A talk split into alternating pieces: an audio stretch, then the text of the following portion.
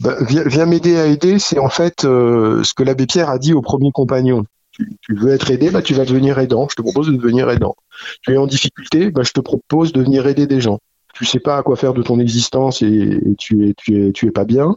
Eh bien, je te propose de venir euh, avec moi sauver des personnes qui sont malheureuses, euh, qui manquent de tout. Emmaüs Défi, une histoire solidaire. Bienvenue dans la cinquième et dernière étape de ce voyage documentaire qui vous propose un récit en cinq épisodes au sein de l'action solidaire de Emmaüs Défi.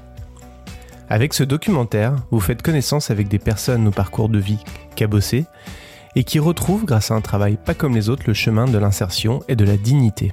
Vous rencontrez aussi celles et ceux qui les accompagnent dans ce cheminement.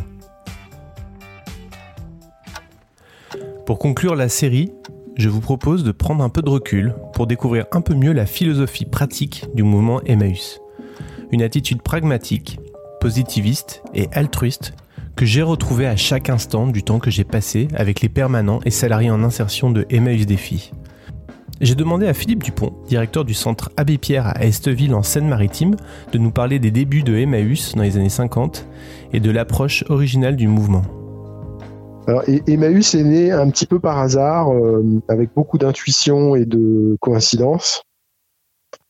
Euh, quand euh, l'abbé Pierre a, créé en 1947 dans la maison qu'il occupait en région parisienne, alors il était député, donc il avait besoin d'un logement proche de Paris ou à Paris, et l'abbé Pierre a créé une auberge de jeunesse. Et à cette époque-là, dans le cadre de ses, diverses activités politiques, mais aussi donc éducative, il euh, est amené à rencontrer un homme qui a tenté de se suicider, qui est un ancien bagnard qui s'appelle Georges et qui va devenir le premier compagnon d'Emmaüs, puisque l'abbé Pierre va lui proposer euh, non pas une aide, on pourrait dire simple et rapide, mais l'abbé Pierre va lui proposer euh, de venir vivre et travailler avec lui. Donc il devient le premier compagnon. Le concept du compagnon d'Emmaüs, c'est ça, c'est quelqu'un qui est en grande difficulté personnelle, sociale, et qui vient vivre en communauté, qui vient habiter en collectivité avec d'autres comme lui, et qui, par son travail, va venir en aide à d'autres personnes. Surtout que deux mois après la rencontre du premier compagnon, l'abbé Pierre va euh, rencontrer pour la première fois une famille qui est expulsée de son logement en plein hiver, quelques jours avant Noël 1949. Euh, l'abbé Pierre assiste à l'expulsion d'une famille de, son logement et l'abbé Pierre va essayer de leur trouver un logement, mais il ne va, il ne va pas réussir en dépit de, en dépit de tout le carnet d'adresses qui est le sien, d'anciens résistants, d'hommes politiques, de militants de la paix dans le monde, il va pas trouver de, logement. Alors il va se mettre à construire une maison, une maison, euh, une maison provisoire, un baraquement, mais le plus confortable possible selon les critères de l'époque, avec le premier compagnon et avec les jeunes de l'auberge de jeunesse. Et ainsi, il va mettre le doigt dans un engrenage qui est l'aide aux familles sans logement.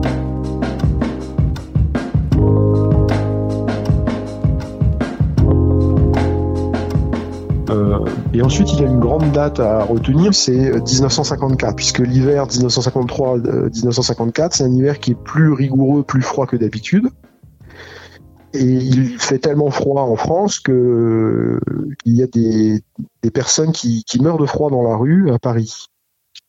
Et devant euh, euh, ces, événements insupportables, l'abbé Pierre va devant l'incapacité de la France à créer des cités d'urgence, ce qu'il appelle de ses voeux, euh, devant l'échec de ses démarches pour euh, qui est une vraie politique de construction de logements euh, d'urgence, l'abbé Pierre va lancer un appel à tous les citoyens par l'intermédiaire des médias, les journaux, mais surtout la radio. Donc c'est l'appel radiophonique de 1954 qui va avoir un, un écho considérable puisque les Français vont être émus par ce discours de l'abbé Pierre, vont être convaincus de la justesse de son combat et vont euh, euh, faire des dons euh, dans des proportions considérables, historiques, gigantesques, de telle sorte que les observateurs de l'époque vont appeler ça l'insurrection de la bonté, expression que l'abbé Pierre aimait pas beaucoup, il préférait qu'on parle d'insurrection de la justice, parce que pour lui, euh, le fait de donner un toit et de quoi vivre à des gens, c'est pas de la bonté, c'est normal en fait, c'est de la justice. Pour les chiens qui crèvent dehors, il y a une fourrière. Est-ce que pour nos frères et nos sœurs, il y aura rien? Les asiles sont pleins, nous a-t-on dit. Un brave homme d'agent à qui on disait Mais vous ne pouvez pas les conduire quelque part, nous répondait S'ils ne sont pas morts, nous n'avons pas de consigne. S'ils étaient morts, on appellerait la morgue. Mais pour les vivants, il n'y a pas de place. Alors, il faut que nous fassions quelque chose, tout de suite. Ce n'est pas possible que nous dormions tranquilles pendant qu'ils meurent dehors. Aidez-nous, aidez-nous pour qu'on puisse mettre des tentes, des hangars, de la paille, leur donner une soupe chaude. Il n'est pas possible que nos frères vivent et meurent comme cela. Sinon, véritablement, nous sommes pires que des sauvages. Aidez-nous. Et merci du fond du cœur. Avec l'argent qui a été récupéré, l'abbé Pierre a pu construire des cités d'urgence par centaines, loger des gens par milliers. Retrouver une dignité, retrouver confiance en soi, non seulement en travaillant mais aussi en gagnant une utilité. C'était la philosophie de l'abbé Pierre. C'est aussi ce que j'ai observé de très près auprès de celles et ceux que j'ai côtoyés pour ce reportage. Écoutez Philippe vous expliquer ce qu'est aider à aider. Vous entendrez ensuite Mamadou raconter ce que représente pour lui d'être salarié en insertion chez Emmaüs Défi. Bah, viens, m'aider à aider, c'est en fait euh, ce que l'abbé Pierre a dit au premier compagnon. Donc effectivement, c'est un point complémentaire euh, pour pouvoir décrire la philosophie d'Emmaüs, c'est-à-dire que euh, l'abbé Pierre a essayé de renverser la charité traditionnelle. La charité traditionnelle, c'est celui qui va bien, et qui euh, donne euh, quelque chose de son surcroît à celui qui n'a rien et qui est dans le besoin. L'abbé Pierre, lui, il a voulu renverser cette logique en faisant en sorte de positionner la personne qui est en difficulté aussitôt dans une euh, situation d'acteur solidaire. C'est-à-dire, viens m'aider à aider, c'est euh, euh, tu as besoin d'aide, et ben moi ce que je te ce que je te donne, c'est une position qui est celui d'aidant. Tu, tu, veux être aidé, bah tu vas devenir aidant. Je te propose de devenir aidant. Tu es en difficulté, bah je te propose de venir aider des gens. Euh, tu tu sais pas à quoi faire de ton existence et, tu es pas bien. Eh bien, je te propose de venir euh, avec moi sauver des personnes qui sont, malheureuses, qui manquent, qui manquent de tout. Mais il y a aussi derrière ça une philosophie qui est liée à la récupération des objets.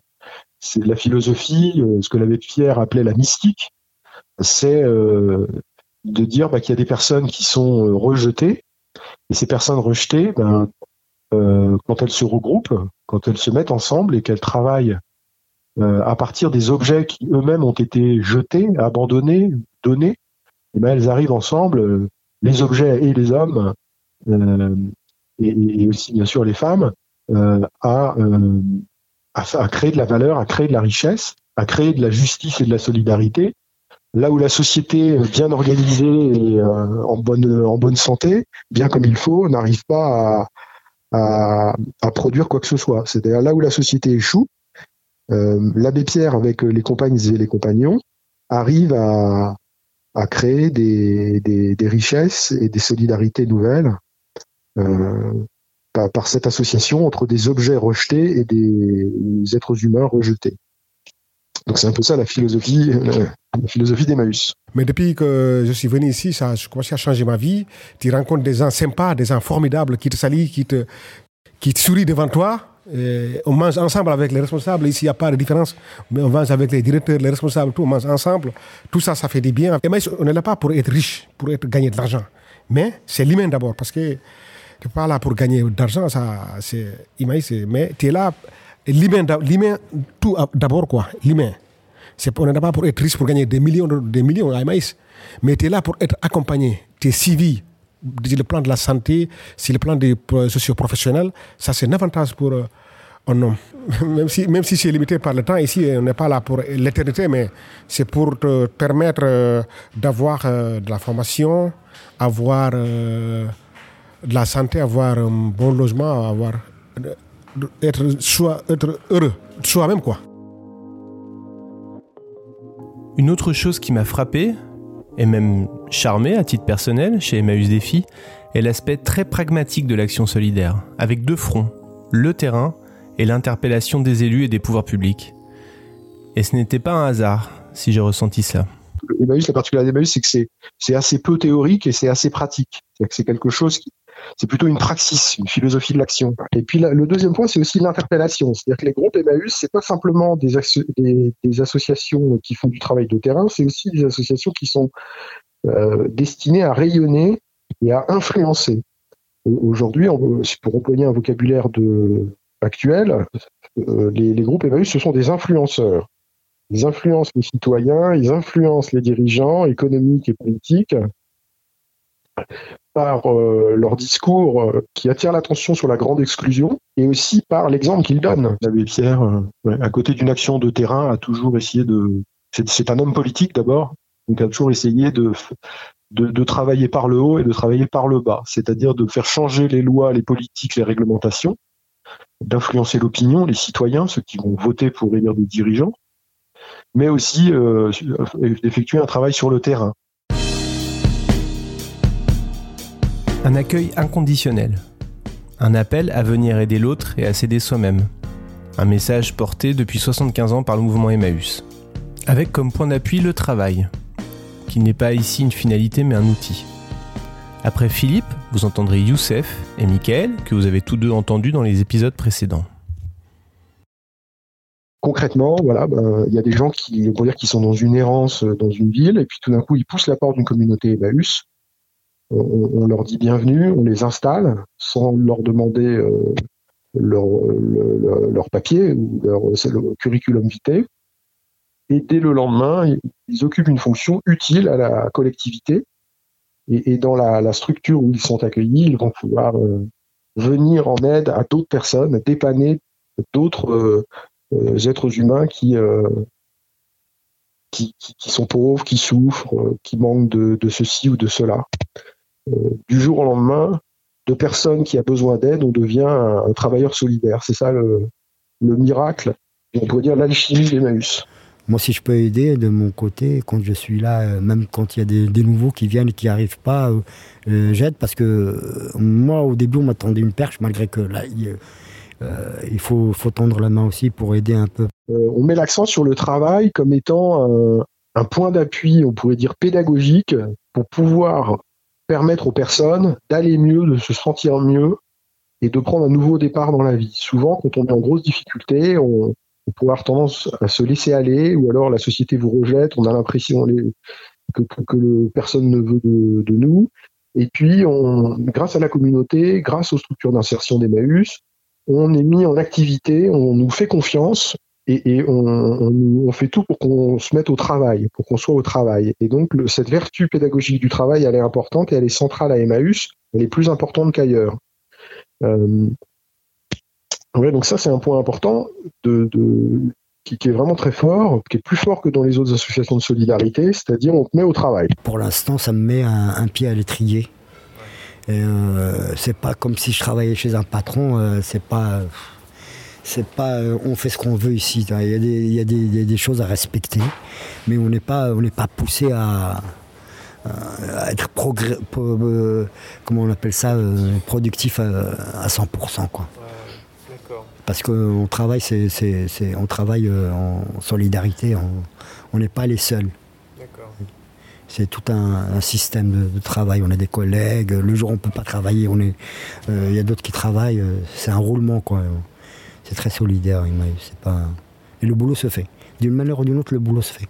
Moi, je suis heureux de venir travailler le matin, donc déjà, c'est, c'est un bon point. De reprendre confiance en moi, enfin, par rapport au travail, déjà, de me lever le matin pour aller au travail. Enfin, comme je vous dis, pendant 4 ans, j'avais plus tout ça, donc euh, c'est vraiment me remettre en main, en question. Et puis, ouais, ça m'a, voilà, ça m'a appris à me remettre euh, en marche, on va dire. J'y vais pas en reculant, donc déjà, c'est, je pense que pour moi, ça veut dire que c'est quand même, je suis heureux, donc c'est le principal. Voilà. Et quand je vois tous les gens qui travaillent avec moi, ils le sont aussi. Moi, ça me va. Quand c'est comme ça, tout va bien. Pourvu que ça dure, en tout cas. À titre personnel, j'ai souvent pensé que vouloir aider en pensant en savoir plus que celui ou celle que l'on aide était un danger immense pour toute structure à vocation sociale. J'ai donc été incroyablement touché par la modestie des gens d'Emmaüs, une modestie réelle et une simplicité qui semble nécessaire pour accompagner les salariés en insertion à accéder à une meilleure situation, mais surtout à une plus grande confiance en eux et une plus grande autonomie. Alors en fait, à Emmaüs, on est, euh, on est riche d'un paradoxe. On est riche d'un paradoxe qui est le suivant, c'est que c'est un mouvement assez horizontal, c'est-à-dire qu'il n'y a pas, beaucoup le, culte du chef ou de la hiérarchie comme dans d'autres organisations. C'est moins fort qu'ailleurs. La verticalité des rapports est moins euh, euh, puissante et, forte qu'ailleurs. C'est un mouvement euh, assez démocratique, assez horizontal. On tutoie le président, même quand on est un, un jeune compagnon qui vient de débarquer depuis une semaine, on tutoie le président d'Emmaüs France. moi, quand je suis arrivé à Emmaüs, on, avait pique-niqué tous ensemble, et puis le, le repas terminé, le président d'Emmaüs International, il s'est mis à faire la vaisselle. Et, sans, ostentation, de manière la plus naturelle possible. C'est-à-dire qu'il a toujours fait la vaisselle. Il y a une horizontalité, il y a une modestie plus forte qu'ailleurs. Jamais je convoque un mec dans mon bureau, jamais moi.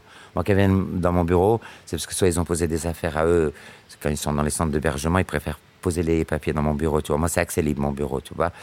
Et chaque fois qu'il y en a un qui vient dans mon bureau, c'est pour rigoler, hein. Si je, si je dois le reprendre techniquement sur quoi que ce soit, je le reprends en bas ou dehors en train de fumer une clope, parce que si je le, je, le prends dans mon bureau, moi, je suis le, le boss, en fait. Parce qu'il est dans mon bureau à moi. Donc, déjà, je suis au-dessus, moi. Et donc, d'office, notre entretien, est baisé puisque c'est dans mon bureau. Quand euh, des fois il y a des, trucs où il faut vraiment qu'on discute, tu vois le 104 là-bas, tu as les escaliers là. On se pose là-bas, on discute. Sur là, on a égalité. Je suis pas dans le boulot, tu vois, dans ici MS des filles, lui non plus. Et il n'est pas dans mon bureau. Parce que l'histoire des bureaux dans le social, c'est très important. Il y a beaucoup de travailleurs sociaux qui ne captent pas que lui, quand tu le convoques, c'est comme toi quand tu es convoqué par un patron pour un emploi. Tu le sais, qu'est-ce qu'il va te demander? On n'est pas bête. Mais le mec, quand il est dans ton bureau, moi je suis un travailleur social, il le sait, qu'est-ce que je vais lui demander? Ou je vais titiller. Donc d'office, mon entretien, il est biaisé, tu sais. Moi je me souviens d'une phrase de quelqu'un qui m'avait dit euh, d'ailleurs l'autonomie, elle se, elle se transmet pas, elle se donne pas, elle s'apprend pas, elle se prend. Voilà. Quelqu'un qui est autonome, il prend son autonomie. Euh, moi j'aime bien parce que c'est un peu bousculant. Je dis, ouais, non, mais attends, c'est vrai parce que on va rendre les gens autonomes. Et quand quelqu'un vous dit, bah attends, vous rendez pas les gens autonomes, ils prennent leur autonomie. Donc ça veut dire aussi qu'il faut laisser aux personnes. Enfin, c'est pas laisser, c'est qu'à la limite, quand quelqu'un vous dit non, quel que soit les trucs, mes trucs, et ben, et ben, ça veut dire que c'est une preuve d'autonomie. Il a pris son autonomie, il vous dit non. Euh, voilà. Et puis, donc, l'idée, c'est ça. Tout ce qui est démarche administrative ou autre, au démarrage, quand même, euh, à. Euh, voilà, on n'est pas très, très fiers de ça, on va pas le truc, mais on fait à la place d'eux. Mais toujours avec la personne à côté, qu'elle sache et autres. Et l'objectif qu'on se fixe, c'est qu'à un moment donné, ils soient. Euh, eh qu'ils nous disent non. Bah, Lâchez-nous, on peut le faire, ou je suis pas d'accord et autres. Euh, viens, je vais t'aider. Non, je vais rien t'aider du tout, mon gars. On va partager un moment. Euh, S'il y a des compétences à moi qui vont te faire avancer, c'est bien. Mais toi, c'est obligé que tu vas m'apprendre des trucs. Parce que les, gens qui, qui, te disent j'aide les pauvres, j'aide ci, j'aide ça, c'est des des, des, moins que rien cela. Parce que t'aides rien du tout. Si toi si toi tu trouves pas ton compte, tu fais pas ce boulot. Dans ce monde-là, on a toujours l'habitude de dire oui, tu fais quoi comme travail? Oh ben moi j'aide les pauvres. Non, t'aides rien du tout. Si toi t'as choisi ce métier, c'est qu'il y a quelque chose ça t'apporte quelque chose et que ça te permet de continuer. Parce que sinon, tu pètes un plan, tu finis en psychiatrie. Pour conclure cet épisode et ce voyage, je vous laisse écouter Philippe vous expliquer comment l'abbé Pierre inspire depuis 75 ans l'action de Emmaüs sans en avoir été le chef. Une action optimiste et chaleureuse. La figure de l'abbé Pierre, elle, d'une certaine manière, elle crée une verticalité euh, qui est totalement euh, supérieure à ce qu'on peut trouver ailleurs dans les autres associations. C'est-à-dire qu'on a un fondateur qui a un charisme extraordinaire. L'abbé Pierre, c'était quelqu'un d'une intelligence prodigieuse, d'une volonté euh, hors norme et aussi d'une euh, avec un charisme euh, vraiment très très très fort. Donc, il n'a jamais d'ailleurs dirigé, il n'a jamais été le directeur d'Emmaüs, hein, ou alors peut-être au tout début, mais vraiment seulement au démarrage. Euh, L'abbé Pierre n'a jamais été directeur du d'Emmaüs, il a laissé à d'autres le soin de, diriger, mais il a toujours été l'inspirateur. Et donc ce grand charisme, cette grande intelligence, cette grande sensibilité, ces talents, euh, et puis sa volonté euh, vraiment euh, indéracinable de, vouloir faire avancer le, monde et de venir en aide aux personnes qui souffrent le plus, font quelque chose de très puissant. Il y a pas mal d'ennemis du, de, pour, pour, euh, pour créer un monde solidaire, un monde fraternel. Et par exemple, il y a le pessimisme. Le pessimisme, il y a plein de gens qui disent bah, ça sert à rien, euh, ça marchera pas, on n'y arrivera pas. Euh. Mais l'abbé Pierre, lui, c'est quelqu'un au contraire qui, qui porte un, une parole très optimiste. C'est-à-dire, il, avait une claire vision du progrès. C'est-à-dire qu'il avait des connaissances historiques suffisantes pour comprendre que l'humanité progresse. Euh, elle progresse pas de manière linéaire, elle progresse pas de manière euh, homogène géographiquement, euh, mais globalement l'humanité progresse. il s'agit d'être euh, l'avant-garde de ce progrès humain vers plus de fraternité, plus de partage, plus de justice, plus d'attention aux plus faibles. moi, je venais du secteur culturel, donc j'avais aucune expérience avant d'arriver à Emmaüs du travail et du côtoiement de personnes qui venaient, disons, de la grande exclusion sociale. Euh, en arrivant au Centre Abbé Pierre, du jour au lendemain, je me suis euh, retrouvé à, vivre avec des euh, compagnons, des compagnes, des personnes qui étaient des sans-papiers, qui avaient vécu à la, rue, des gens qui avaient fait de, la prison, des gens qui avaient été hélas malades, hospitalisés en hôpital psychiatrique, des gens qui avaient eu toutes sortes de difficultés, des difficultés diverses et variées. Et toutes ces personnes venant de la grande exclusion sociale, des jeunes, des, anciens, des, Français, des étrangers, donc euh, dans, une grande hétérogénéité, euh, m'ont appris énormément de choses. C'est-à-dire que moi, je pensais que c'était difficile et que j'allais me retrouver dans un monde vraiment ardu. Et, et en fait, euh, pas du tout. C'est-à-dire que les communautés Emmaüs sont des lieux qui sont des lieux fraternels, des lieux d'amitié, de chaleur humaine. Et la chaleur humaine qu'il y a dans un groupe Emmaüs, elle est supérieure à celle qu'on va trouver dans d'autres groupes sociaux j'ai été surpris de voir le, la chaleur humaine qu'il y a et la, la, la, gentillesse que, que, les personnes ont. Euh, il y a beaucoup d'amitié, beaucoup de fraternité. C'est des relations humaines qui sont très fortes, très puissantes, bouleversantes. Euh, les communautés Emmaüs, c'est très très fort sur le plan humain, ce qu'on arrive à vivre ensemble. C'est vraiment quelque chose de très très chaleureux, de très nourrissant euh, sur le plan euh, relationnel. Et ça, ça m'a énormément euh, étonné. donc parfois, parfois on a peur de, des autres, on a peur des gens qui sont différents parce qu'on les connaît pas. C'est un mécanisme euh, qui, est redoutablement, euh, qui se met en place de, de manière euh, redoutable quoi, et, fatale. Alors que quand on se met à côtoyer les personnes, à, vivre auprès des personnes qui sont différentes de nous, on, s'enrichit de façon importante. C'est ce qui se passe dans les groupes Emmaüs. C'était le cinquième et dernier épisode de Emmaüs Défi, une histoire solidaire.